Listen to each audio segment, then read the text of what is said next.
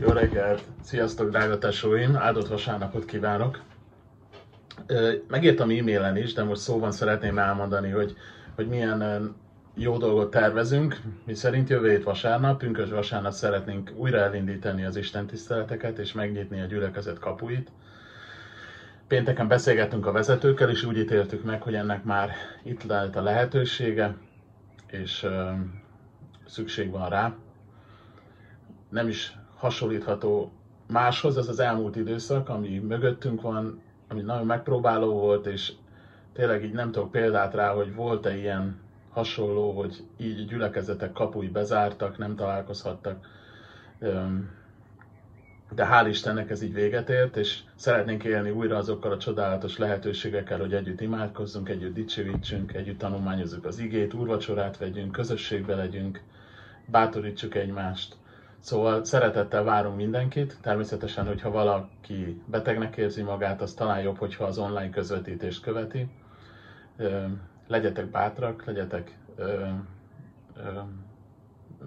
így nyitottak, és imádkozom, hogy, hogy így nagyon, nagyon nagy áldás legyen ez a, ez a következő időszak.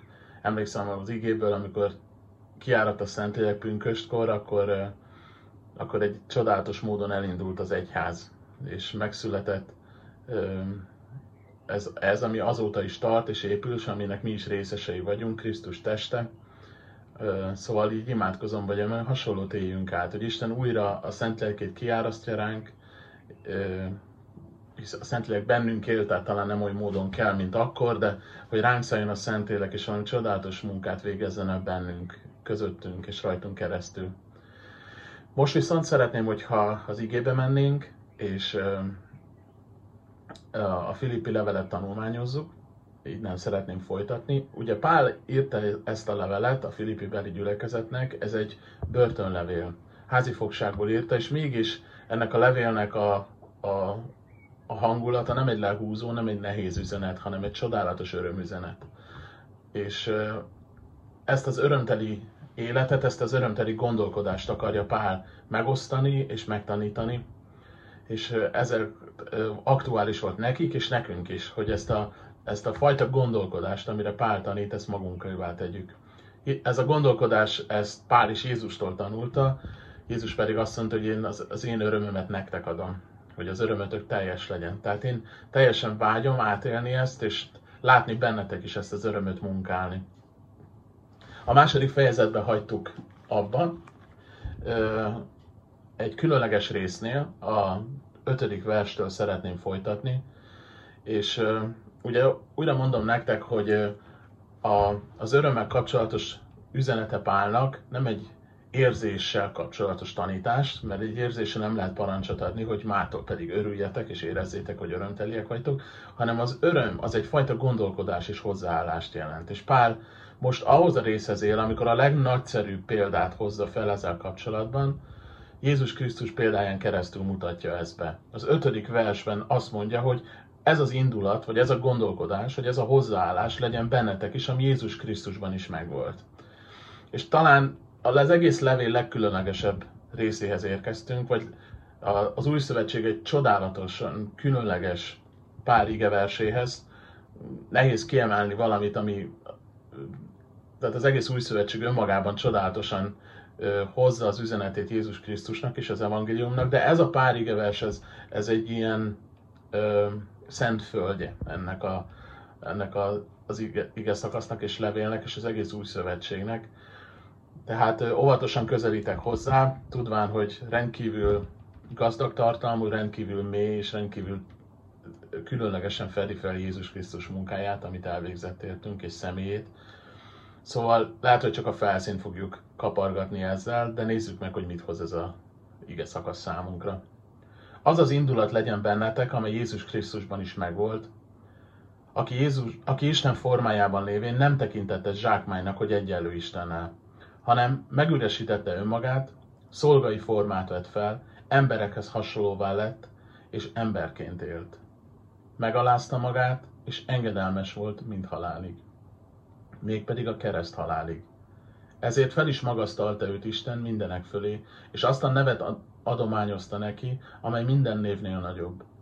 hogy Jézus nevére minden tér meghajoljon. Mennyieké, földieké és föld alattiaké. És minden nyelv vallja, hogy Jézus Krisztus Úr az Atya Isten dicsőségére. Szóval ezek az igeversek Jézus Krisztusról szólnak, az ő példáját hozza föl Pál azzal kapcsolatban, ahogy tanítja a filippi belieket egymáshoz viszonyulni, az élethez viszonyulni. Azt mondja, hogy ez az indulat legyen bennetek. Korábban azt olvassuk az előtte levő pár ige versben, hogy, hogy tartsátok egymást különnek magatoknál.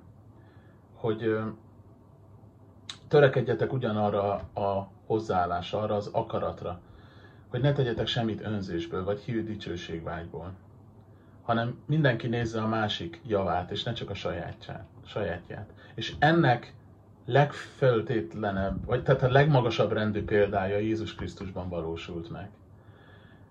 Aki Isten formájában lévén nem tekintette zsákmánynak, hogy egyenlő Istennel. Itt el lehetne időzni minden szavon, hogy mit jelent a szavaknak az eredeti üzenete, és egy, egyes szavaknál meg is szeretném ezt tenni, mert itt ebben a részben ez rendkívül fontos.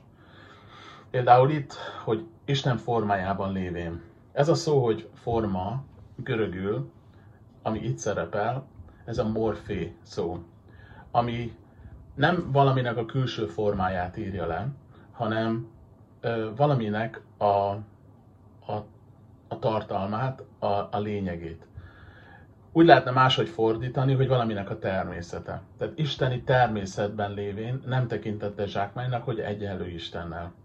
Ez az igevers, ez Jézusnak arról a időszakáról, ha mondhatom így szól, mielőtt eljött volna a földre.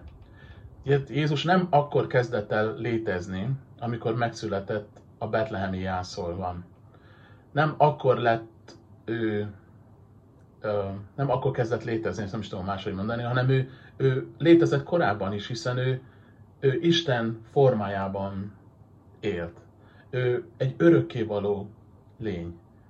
Örök természetű Isten. És ö, azt mondja itt ez a rész, hogy Jézus Krisztus egyenlő Istennel.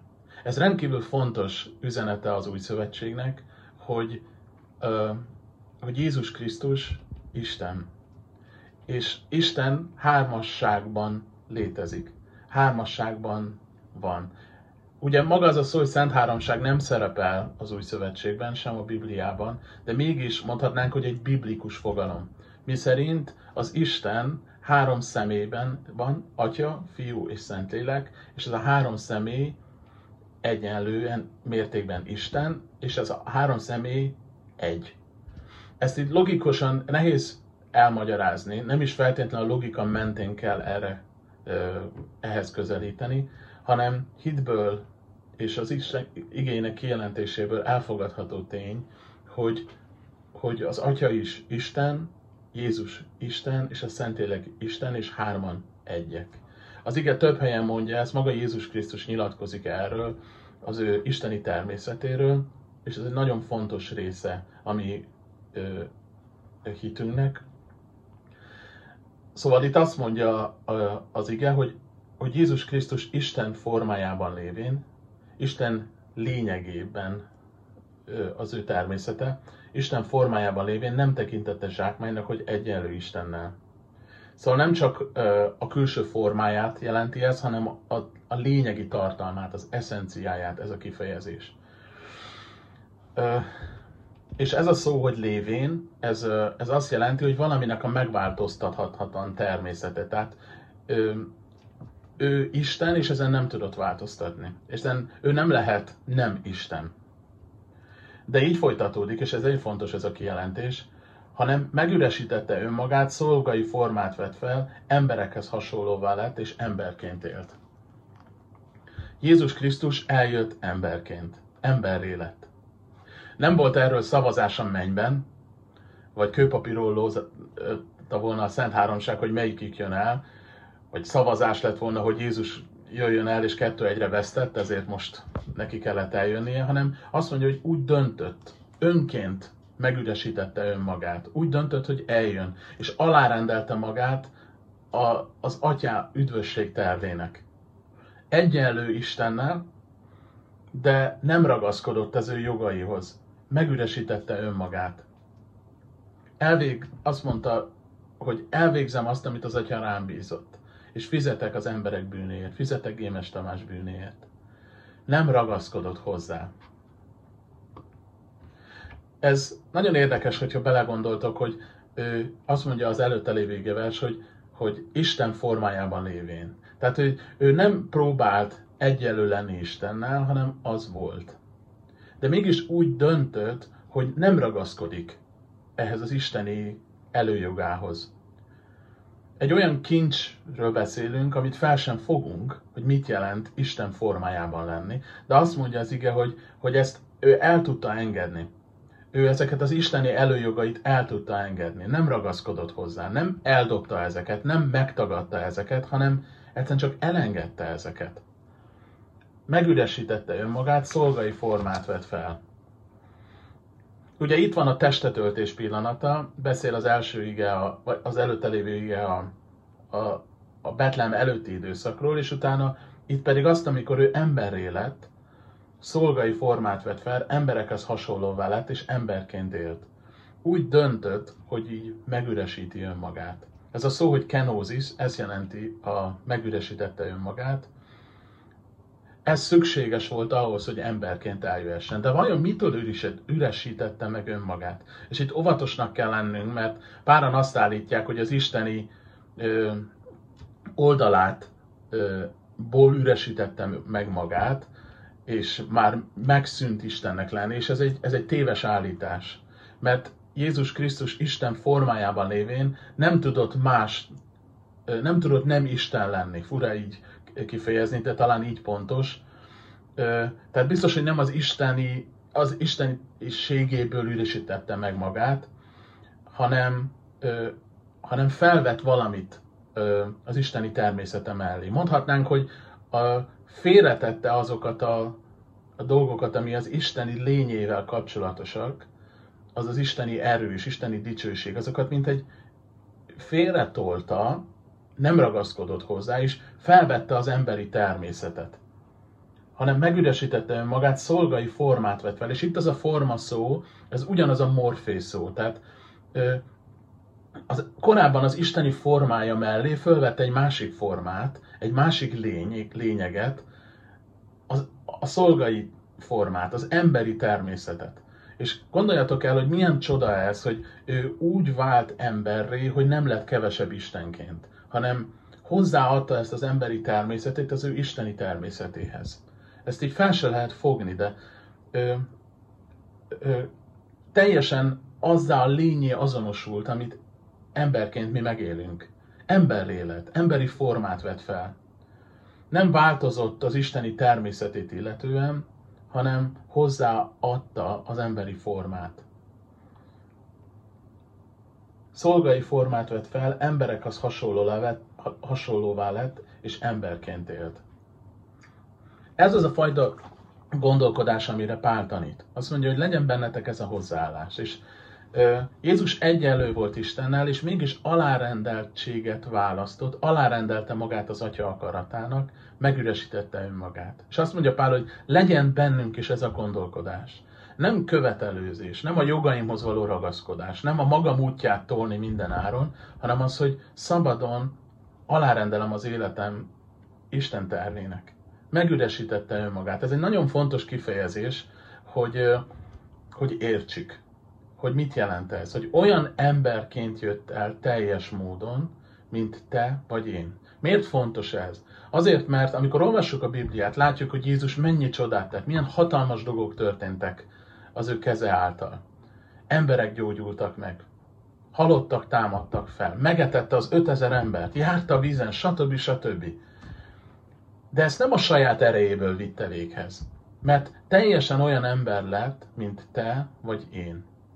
De akkor hogyan tette ezeket? A Szentlélek erejéből. Úgy, ahogy nap mint nap leborult Isten elé, ahogy kezdődött a nap, és kereste az Isten akaratát, és engedelmeskedett annak, amit tőle látott. Ugyanazok a, a lehetőségek adottak számára egy napban, mint nekünk, mert ugyanolyan ember volt, mint mi. És mégis az ő életével példát mutatott, hogy mit jelent Isten erejébe járni. Mit jelent a Szentlélekre támaszkodni. Mit jelent alárendeltként figyelni az Isten akaratára. Miért olyan fontos ez? Azért, mert sokáig én nem tudtam ezt. Amikor olvastam a Bibliát, és láttam Jézust a vízen járni, azt mondtam, hogy hát, hát nem nagy ügy, hiszen ő Jézus. Isten, hát ez mi a nagy ügy neki? Amikor legyőzte a kísértéseket a pusztában, azt mondta, hogy nem nagy ügy, miért? Miért lenne nehéz neki? Ő Jézus, az Isten fia. Miért olyan nagy szám ez? És nem értettem ezt, és amikor így rájöttem, hogy, hogy amikor ő eljött, és megüresítette magát, akkor olyan lett az emberségében, mint én. És így benne megláthatom azt a lehetőséget, hogy milyen lehet az én kapcsolatom Istennel. Neki imádkoznia kellett ugyanúgy minden nap, hogy, hogy a Szentlélek ereje rászálljon. Szüksége volt a Szentlélek erejére, szüksége volt hitben járnia, szüksége volt arra, hogy engedelmes legyen az atyának. És ugyanazokat a kapukat nyitja ki előttem is. Jézus azt mondta magáról, hogy én magamtól nem tehetek semmit, hanem ezzel a teljesen kifejezte a függését az atyától és az atya tervétől is. Ebbe akar belevonni minket ö, Isten. Azt mondja, hogy legyen bennetek ugyanez a hozzáállás, ugyanez az indulat, ugyanez a gondolkodás, ami Jézus Krisztusban volt. Ha ezt megértjük, ez megváltoztatja azt a nézőpontot, ahogy az igét olvassuk. Amikor megértjük a Filippi 2-t, akkor rájövünk, hogy ő tényleg olyan volt, mint én. És arra is rájövünk, hogy én is megtehetem azt, amit benne látok, amit ő tett. Ha követem az Atya vezetését, hogyha a Szentlélek erejére támaszkodom. Jézus azt mondta, hogy ti is nagy dolgokat tesztek, még nagyobb dolgokat tesztek, mint én. Én is imádkozhatok hasonló várakozással, lehetőséggel. Én is imádkozhatok, hogy Isten használjon. Természetesen nem, nem lehetek olyan, mint Jézus, mert ő tökéletes volt így az emberi járása idején. De ez a példa, ez a hozzáállás, ez a gondolkodás.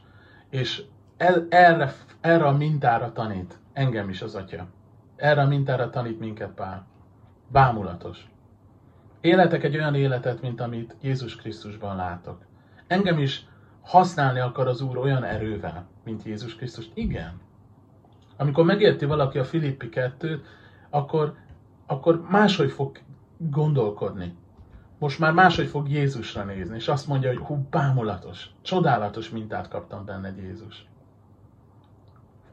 Nézd meg, hogy Jézus nem tett csodát addig, amíg nem látjuk a Jordánban megkeresztelkedni, és nem szállt rá a, a Szentlélek.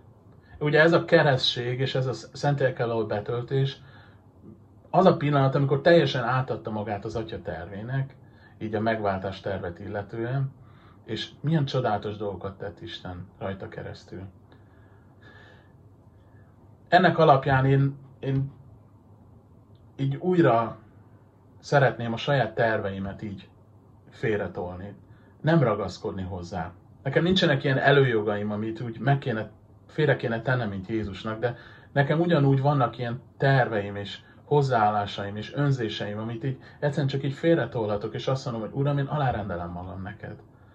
Rám kell, hogy szálljon a szent lelked, és vezetned kell.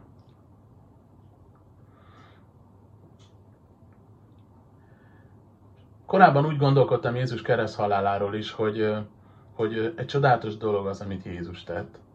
Ahogy felvállalta a szenvedést, a gúnyt, magát a halál megízlelését, de mindig bennem volt az, hogy de hát ez csak egy néhány óráig tartott, aztán vége volt. De azt mondja az ige, hogy, hogy ez a fajta átadottság Isten ö, megváltás tervének, ez már azelőtt elkezdődött, hogy a világ megteremtődött volna. Úgy, úgy fogalmazhatnánk, hogy ő már feláldoztatott a világ teremtése előtt, és szinte fel se fogom, nem is értem, hogy, ö, hogy ez mennyivel több annál, mint sem az a, valóban az a néhány óra küzdelem, vagy az, amit abból én meg tudok látni, itt ebben a földi életéről szóló időtartamban. Tehát ennél az ő áldozata, az ő küzdelme, amit értünk elvégzett, ettől sokkal nagyobb. Amikor, amikor János is ö, bepillantást nyerhetett a mennybe, és látta Jézust, akkor ott az örökkévalóságban is úgy látta őt, mint egy bárányt, akit levágtak. És amikor majd mi odaérkezünk a mennybe, és ott fogunk állni Jézusnál, akkor, akkor fogunk még inkább megdöbbenni. Mert valahogy mélyebben megértjük az ő áldozatát, és az ő irántunk való hatalmas szeretetét. És nem fogunk tudni más tenni, mint levetjük a koronánkat, és arcra borulunk előtte, és mondjuk őszinte szívvel, hogy tiéd minden dicsőség és hatalom, tisztesség és áldás. Pál azt mondja, hogy legyen bennünk ez a gondolkodás, ez a hozzáállás, hogy nem magunkkal foglalkozzunk, ne a magunk jogaival bíbelődjünk, ne a magunk terveit szövögessük, hogy már pedig nekem jogom van. Engedd el. Valaki téged megbántott. Így könnyebb elengedni. Ezt látjuk Jézustól, hogy ő megüresítette önmagát, szolgai formát vett fel. És gondold el, hogy, hogy hátrahagytam mennyet, az ő isteni természetét így félre tudta egy kicsit tenni, az ő kiváltságait inkább így mondanám, és emberré lett. És könnyen dönthetett volna úgy, hogy itt a földön aztán majd jól megmutatom nektek, hogy én kicsoda vagyok, hogy én leszek közöttetek a leghatalmasabb. De nem, azt mondja, hogy a mennyet hátrahagyva még itt a földön is szolgai formát vett fel, még közöttünk is egy alárendeltségbe helyezte magát. Eljött, hogy szolgáljon minket, hogy lábakat mosson, hogy betegeket gyógyítson, hogy elesetteket emeljen fel. Ő szolgai formát vett fel, és ezt a mintát hagyta nekünk. Ezt a példát állítja nekünk, hogy ezt kövessük. Isten szolgálod? Ahhoz, hogy Isten szolgáld, szolgának kell lenned. És hogyan tudhatod, hogy tényleg szolga vagy? Ez mindig akkor derül ki, hogyha valakit szolgaként kezelnek. Én, én szeretek magamra úgy gondolni, hogy Isten szolgálom. De nem szeretem, amikor szolgaként kezelnek. Szeretünk magunkra úgy gondolni, hogy ó, oh, Uram, én, én annyira szeretlek, és akárhová küldesz, én szolgállak téged. De mégis mennyire meg tudunk bántódni, amikor valaki szolgaként kezel. Ebből láthatjuk azt, hogy mennyire vagyunk szolgálatkészek. Ha amikor valóban szolgaként kezelnek. Mert a szolgákat nem tüntetik ki. A szolgákra nem figyelnek. A szolgákat nem tapsolják meg, nem köszönik meg, amit tesznek. A szolgák ö, a háttérben vannak. A szolgákat nem hívják meg vacsorára, és nem állítanak emléktáblát a nevüknek. A szolgák elvégzik azt, amit rájuk bíznak. Jézus szolgai formát vesz fel, és ez a gondolkodás is lehet, ez a gondolkodás lehet bennem is. Kövessük ebben Jézus példáját. Miért legyen bennünk ez a gondolkodás? Pláne egy olyan világban, ami ezzel homlok egyenest mást állít, hogy toljad magad, legyél törtető, lépj át magadon, éld az életed. Jézus ezzel szemben azt mondja, hogy megüresítette önmagát, másokat különnek tartva meghalt értünk a kereszten, minket különnek tartva magánál. Miért legyen bennünk ez a gondolkodás? Azért, mert erre tanít minket Jézus, hogy ezt a példát kövessük. És nézd meg, hogyan folytatódik. Ö, és itt van egy csodálatos indoka ennek az egésznek. Azt mondja, megalázta magát, engedelmes volt mind halálig, mégpedig a kereszt halálig.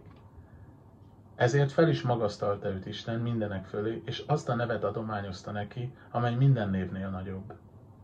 Tehát itt van egy, egy indoklás vagy, bocsánat, egy okozat. Tehát, hogy ezért ebből következően fel is magasztalta őt Isten mindenek fölé. Péter írja ezt az ő levelében, hogy alázátok meg magatokat Isten hatalmas keze alatt, hogy ő is felmagasztaljon titeket annak idején. Péternek volt talán a legnagyobb küzdelme ezzel, legalábbis az ige ebbe beletekintést enged, hogy mennyit, mennyire nehezen alázta meg magát ő mások előtt. Mennyire dolgozott benne a büszkesége. Ő mindig magát akarta tolni fölfelé. Emlékeztetek? Emlékeztek, amikor érvelt Jézusnak, hogy mit, ezek itt mind megtagadnak, elfutnak tőle, de én, én soha nem tagadlak meg. Én kész vagyok meghalni te érted. És mindig valahogy magát tolta föl, és amikor a levelét írja az első Péter 5. fejezetében, akkor szinte talán már megértette ezt, hogy, hogy nem így kell gondolkodnia, hanem ő írja, hogy alázzátok meg magatokat Isten hatalmas keze alatt. És amikor valaki megalázza magát, akkor Isten őt fölemeli. Mert fordítva is működik ez, hogyha valaki magát felmagasztalja, maga jogait követeli, az megszégyenül. Jézus megalázta magát Isten előtt. Jézus megüresítette magát, szolgai formát vett fel, és ezért az Isten föl is emelte őt, felmagasztalta őt. Jézus a példa. Szolgaként jött el, félre tudta tenni isteni erejét, és elment a keresztfáig, és ezért Isten felmagasztalta őt.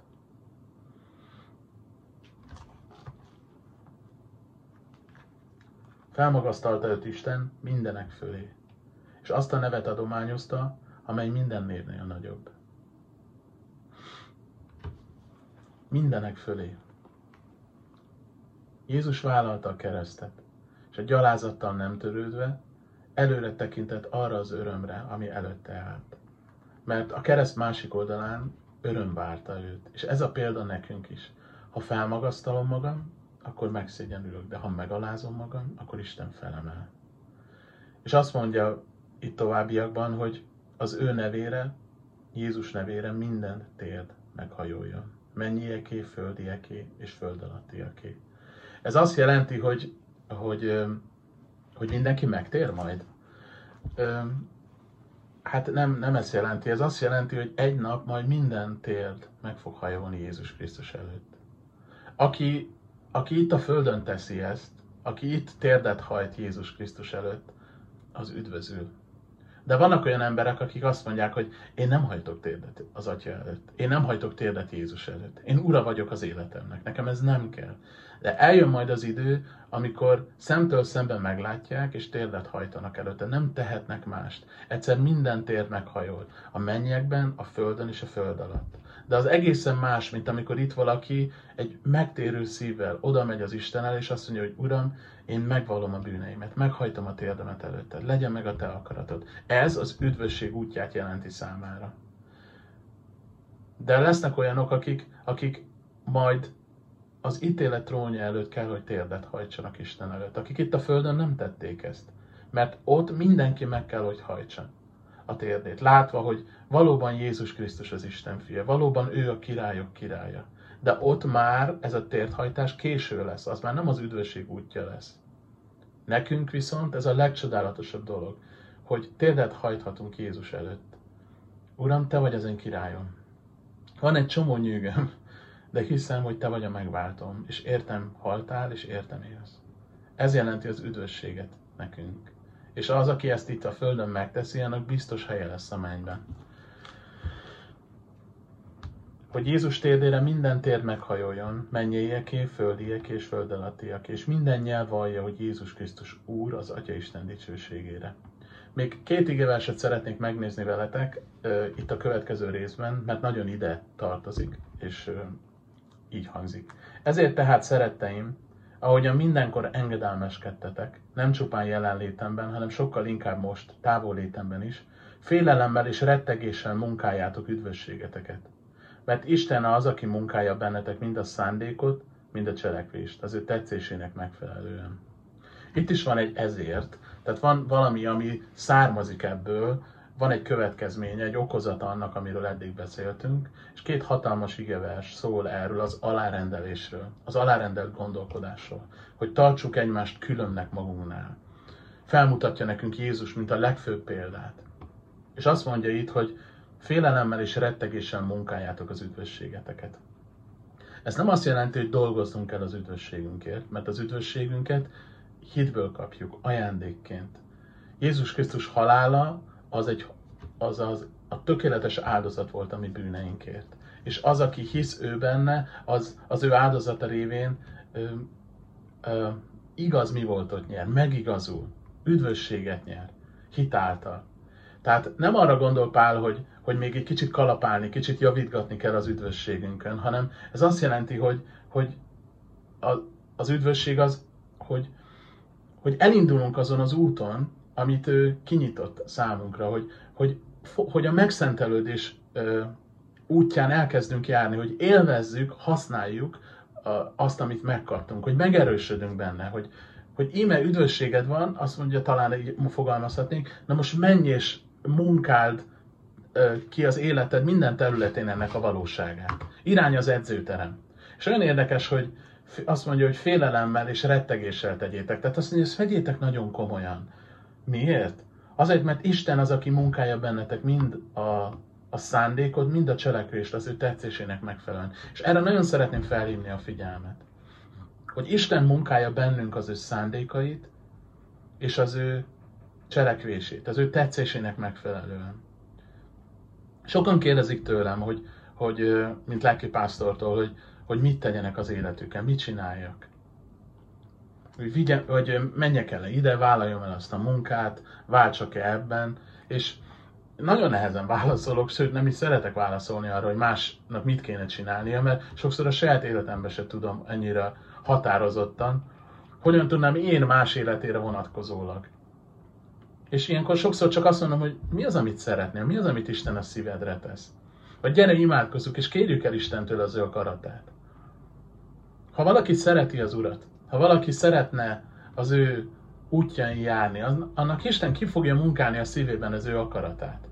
Istennek van egy terve az életünkre nézve is. Ez nem egy egy kaptafára készülő terv, hanem Isten személyre szabottan a szívünkben kimunkálja az ő szándékát, és azok, akik Isten útján akarnak járni, azoknak a szíve ö, olyan, mint egy, egy, egy írólap Isten számára. Isten mondta azt, hogy most már nem kőtáblába írom az én akaratomat, hanem a szíved hústáblájára. A Szentlélek által akarlak vezetni. Mit tegyek akkor? Hát mit szeretnél tenni? Mi az, amit Isten a szívedre tesz? Mit munkált benned szándékaként és akarataként? Jeremiás ugye írja ezt, hogy már nem kőtáblába írom, a szívedbe fogom írni az én akaratomat.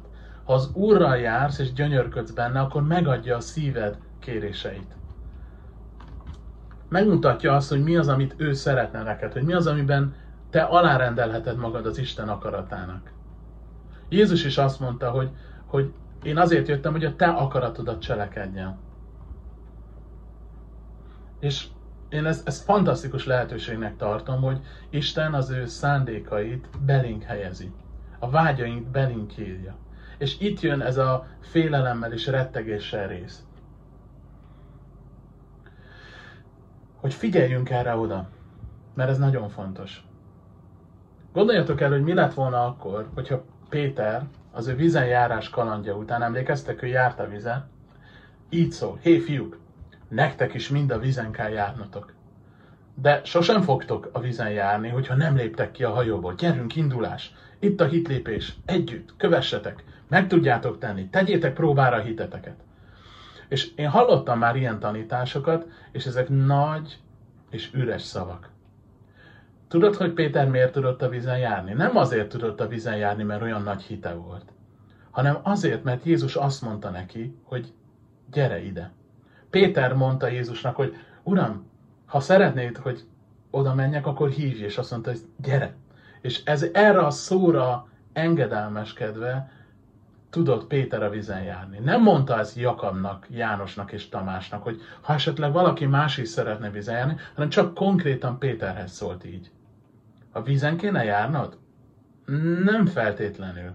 Ha csak Jézus nem ezt mondja neked. Furcsa nekem, hogyha valaki úgy prédikál, hogy na gyerünk, csak higgyél, és csodákat fogsz látni. Mert itt az ige azt mondja, hogy munkáljátok ki a magatok üdvösségét, amit Isten a szívetekbe ír, amerre téged vezet.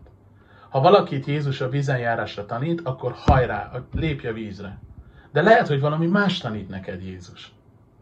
Lehet, hogy nekem valami más tanít, mint neked. És ez csodálatos dolog, hogy odafigyelhetek arra a hangra, amit Jézus nekem mond, azokra a vágyakra, amit Jézus az én szívembe ír.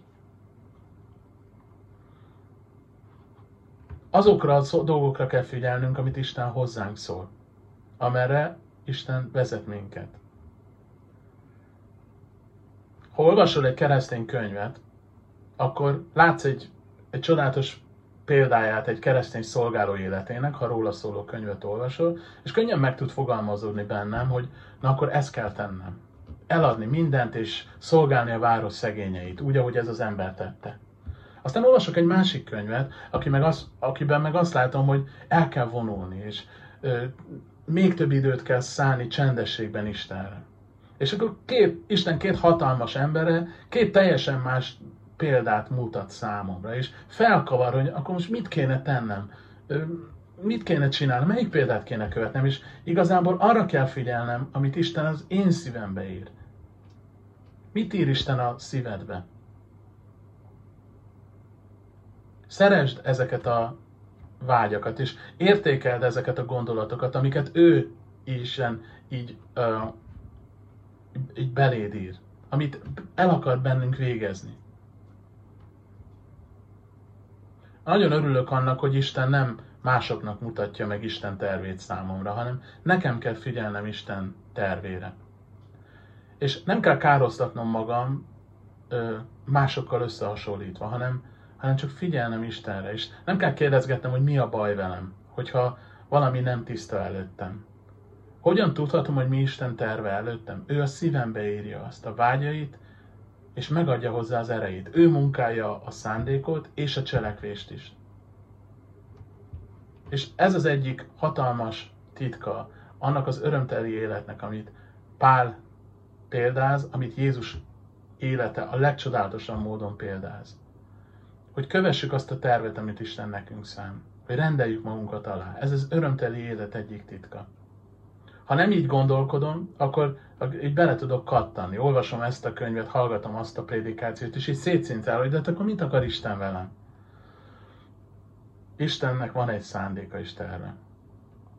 Volt egy 17 éves fiú, aki álmokat kapott csillagokról, kévékről.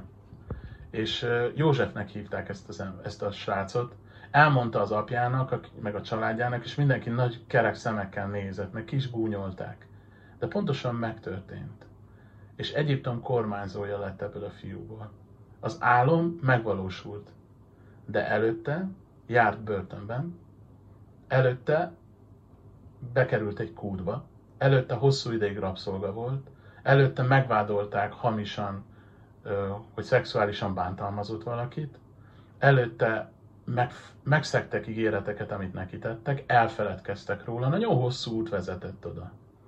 És itt szúrják el sokan úgy érzem, hogy van egy álmuk, van egy vágyuk, és azon azt, azt látják, hogy de hát miért nem valósul meg, miért kell vagy mi, miért nem látom kibontakozni? Lehet az egy szolgálat, egy, egy kapcsolat, egy, egy bármi téren is, és azt látom, hogy amikor Isten egy tervet sző, oda egy hosszabb út vezet.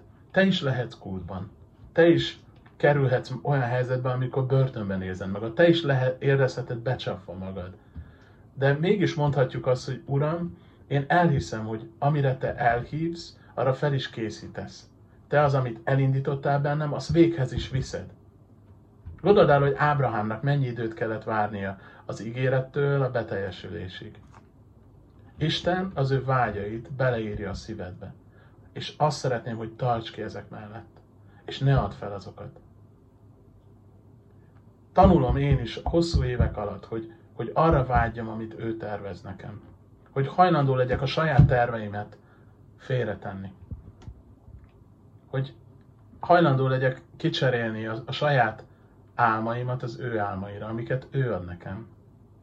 Amikor Isten kitalál valamit, az sokkal jobb, mint az enyém. És hál' Istennek, hogy ezeket ő véghez is viszi. Nem kell szégyötrődnöm magam rajta, hanem minden nap csak alárendelnem magam és követnem őt hitben. Az a jó, hogy az ő tervei és szándékai ránk vannak szabva. Egyenként.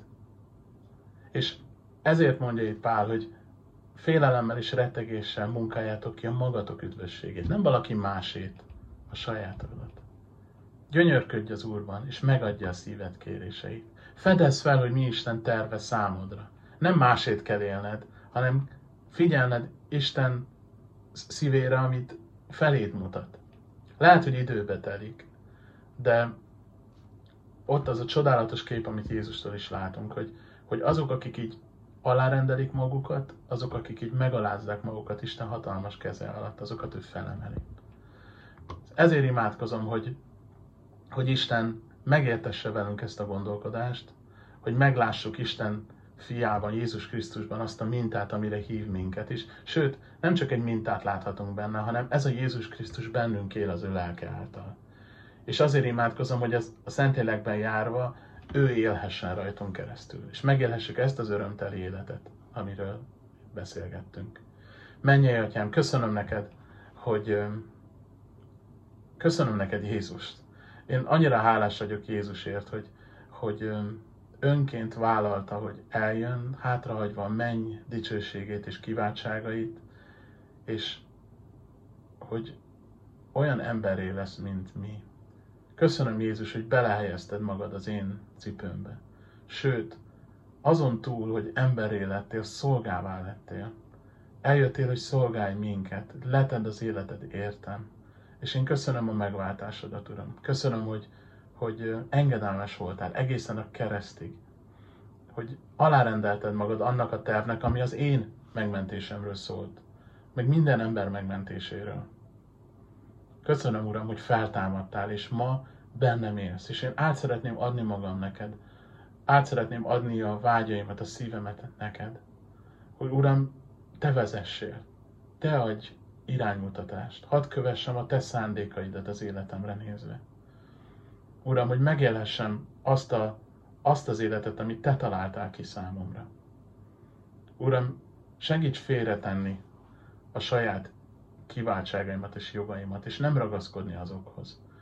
Nem kell azokat megtagadnom, nem kell eldobnom, de köszönöm, hogy valahogy nyitott tenyérbe tarthatom ezeket, és hogy egy sokkal tartalmasabb életre hívsz, mint amit én magamtól össze tudnék rakni. Kérlek, áld meg a gyülekezetet, és köszönöm, hogy jövő héttől elindulhatnak az alkalmaink.